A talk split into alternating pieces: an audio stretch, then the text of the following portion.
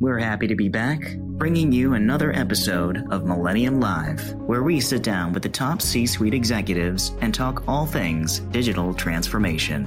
Hi, everyone. Welcome to Millennium Live. My name is Katie Perry, and today I am joined with a very special thought leader, Michelle Chulik, who is the former president and CEO of the Wyoming Medical Center. Thank you so much for being here today, Michelle. Thank you, Katie. It's my pleasure to be here this morning. I am so excited about this podcast. We have a great conversation coming up. Michelle was the keynote panel moderator for us back in April for our healthcare assembly, and she has such an amazing background that we brought her on, and I want everyone to hear all about her wonderful career. So, before we really jump in and talk about your roles, Michelle, I'm just curious what your background was. Could you give us a little bit about maybe your undergraduate career, what you studied, and how it really brought you to where you are today? Sure. It's a great start, and uh, good morning, everyone. My undergraduate degree is from Duke. I received a Bachelor of Science in Nursing. And right after graduation, I pretty much said I really want to apply my undergraduate degree to actually a, a business degree. And I started my MBA. I always say, you know, no one could pull the wool over my eyes in the healthcare environment because I actually worked in the healthcare environment. I was a nursing assistant during my my junior and senior year to get a feel for what healthcare was all about and what patient care was all about. And then, as I said, did um, some nursing education roles, finished my MBA, and then went on to to do consulting with KPMG. I guess a little bit of a personal question. While you were doing this and you were studying nursing, then you were a nurse for a little while, you were studying for your MBA. What was it like back then as far as women trying to jump into the business role or the side of healthcare? It was unique. Combining my MBA with an undergraduate degree in nursing was a really unique combination. And a lot of consulting firms were looking for individuals that actually had my background so that they could apply it to several different types of consulting engagements. Not only from my perspective, I had a concentration in finance, but there was a great deal of work being done with uh, DRGs at the time. And DRGs were just coming on the scene and medical record coding and looking at all of the different advantages of having a consultant that had a healthcare background to be able to help healthcare facilities in terms of medical record coding, DRG implications. And then in my particular case, I did a lot of financial feasibility studies. Wow. So then after KPMG, you then went into Beaumont Healthcare, correct? Yes. Actually, I had worked at Beaumont for a little while, finished my MBA, and then went to KPMG. I actually had two children in the process and figured I, I you know, my husband is an attorney we were both working many, many hours and we were both traveling and uh, made a decision that I was the one now to say, okay, let me find a position. I went back to Beaumont and um, they were just so lovely to, to take me back. And I actually came back in a very unique role um, in management and engineering. And we um, really focused on process improvement. And that was a foray for me to add not only my financial background, but my operational background my experience in consulting to apply that to a number of different situations at Beaumont. Wow. So you were there for nearly two decades. So I'm sure technology completely transformed throughout that time. What did you see over those two decades? Beaumont was just a very incredibly progressive health system at the time. They had one of the very first electronic health records, which eventually turned into Epic. They also had one of the very first implementations of an Oracle ERP, Enterprise Resource Planning System, which I was fortunate enough to lead that implementation over a two and a half year period. It was one of the very, as I said, one of the very first implementations in a healthcare setting. Usually you found an Oracle ERP in a, in a much more business centric not healthcare related. And so Beaumont was one of the very first healthcare facilities that Im- implemented an Oracle ERP, soup to nuts. Wow. Totally integrated. And it was a really, really fun project to work on. I'm sure for anyone who wasn't in the healthcare industry during that time, it might be hard to think of a time when we weren't so transformed technologically within oh. the health systems. So, how did you see patient care also change as the technology was changing as well? Beaumont was, again, as I said, very sophisticated and, and, and a leader. They, in, in many cases, while I was there over the last, probably in the last five years that I was there, they were in the top five in the country, not only in admissions, number of admissions, number of emergency room visits. Um, number of operating room cases. We had 72 plus ORs at Beaumont. And so the ability to put all of that information in electronic format actually improved our ability to share information. Today, you take it for granted, right? You take it very much for granted. But back then, you, you didn't have all of that information at your fingertips by just logging into, you know, a computer. And so I saw the transformation in terms of the efficiency of healthcare and the efficiency of, of patient care.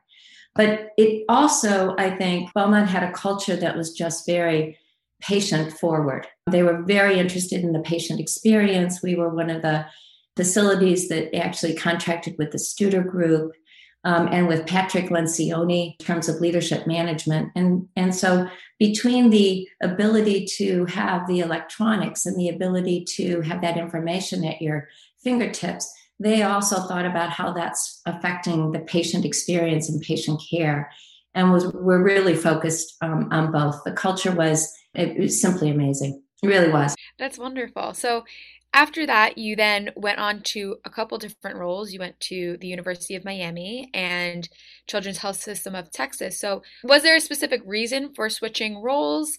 Was it just trying something new? Personal life changes? It was career growth.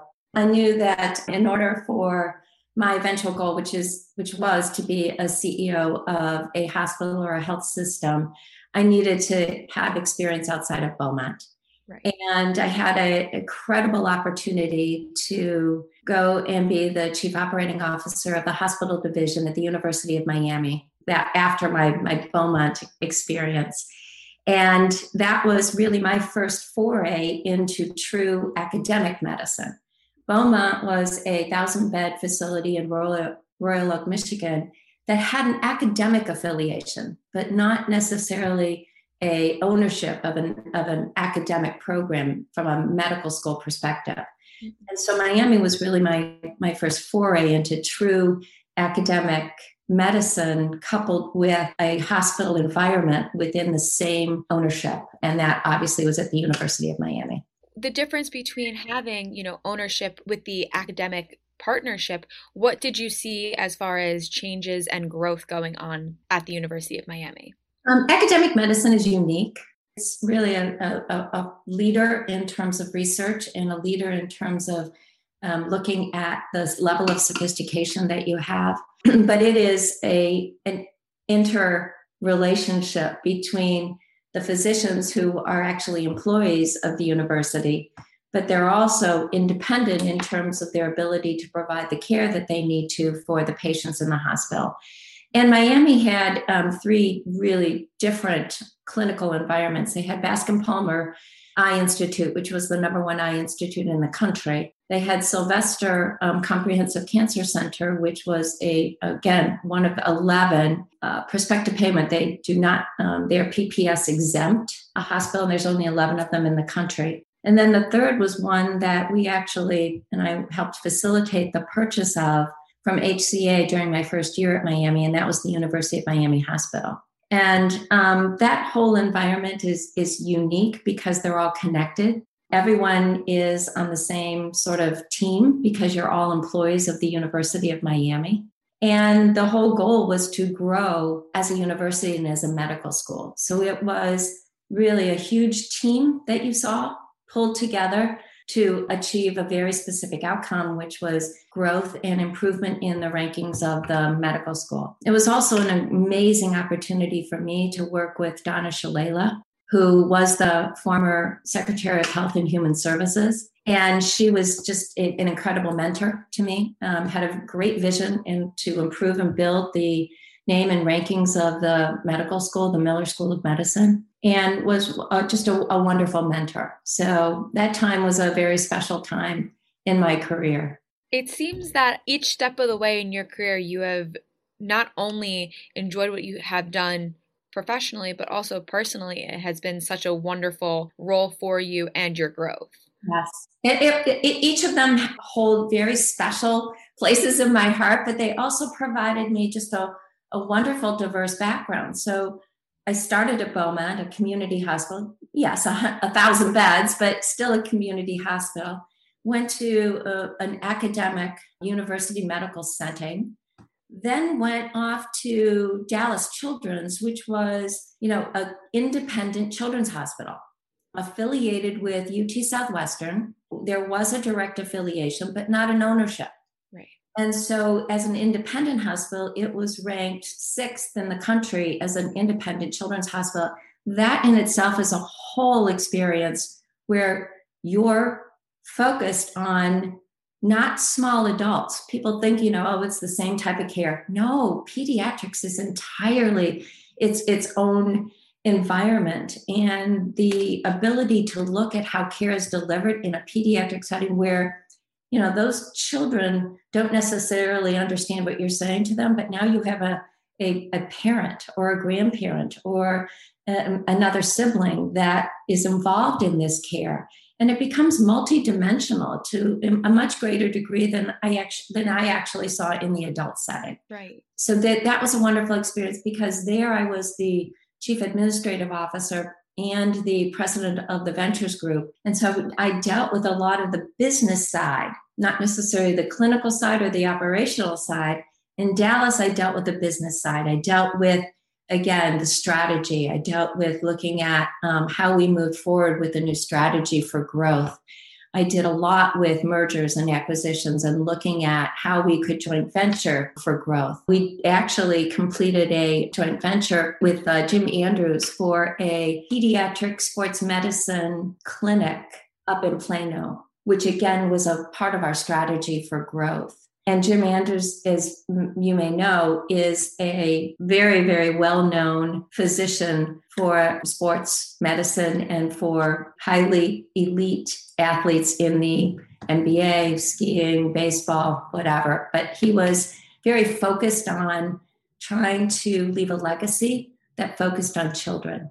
And so, from that perspective, that too was incredibly rewarding because we brought a new service, a new capability, and to to Dallas for the pediatric population. So that that was terrific. And then my last role, you know, was really the my goal, my goal to be um, CEO.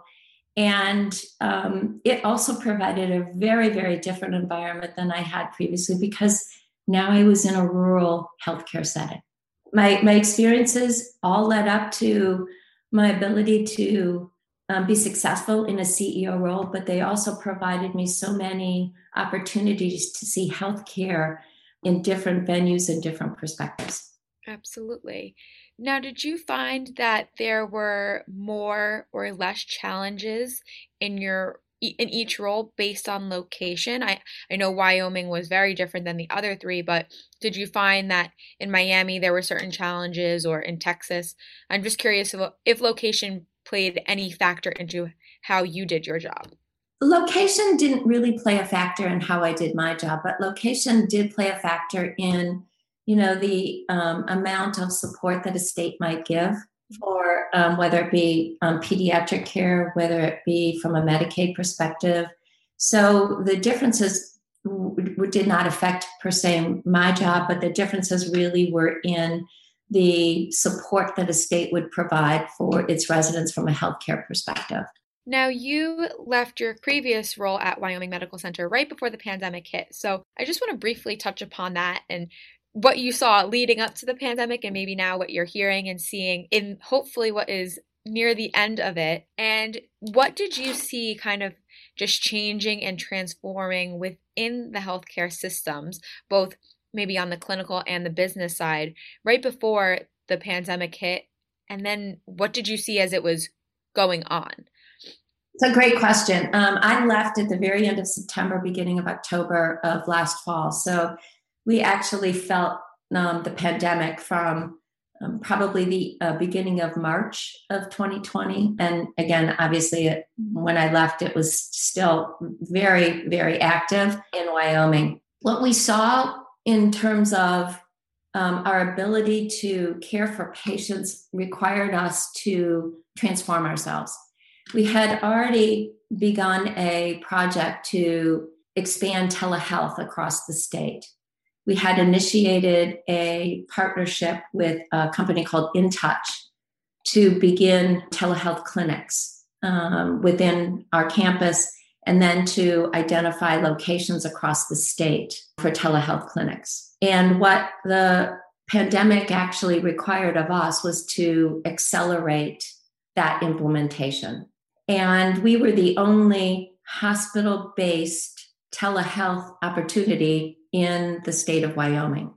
Right. Yes, there were a few other small little telehealth capabilities, mostly connected to academic medical centers for things like stroke. But our whole program was really based on not only primary care, but stroke care, dialysis, clinic to clinic. And so we accelerated our implementation and carried out our usual primary care visits uh, using telehealth. We expanded our capability for uh, stroke care uh, across the state during that time. Also, dialysis care with our consultants, our nephrologists who were resident in Wyoming. And then right before I left, we launched a, um, a handheld application for urgent care. Our reaction was just like everyone else's across the country, I'm sure. But when you think about Wyoming and being really the only hospital based telehealth application, you're looking at a, a state that in some cases you didn't have cell service. We did we couldn't get Wi-Fi. So it was important for us to try to get in as many locations that didn't require our patients, our residents to travel hours to get care.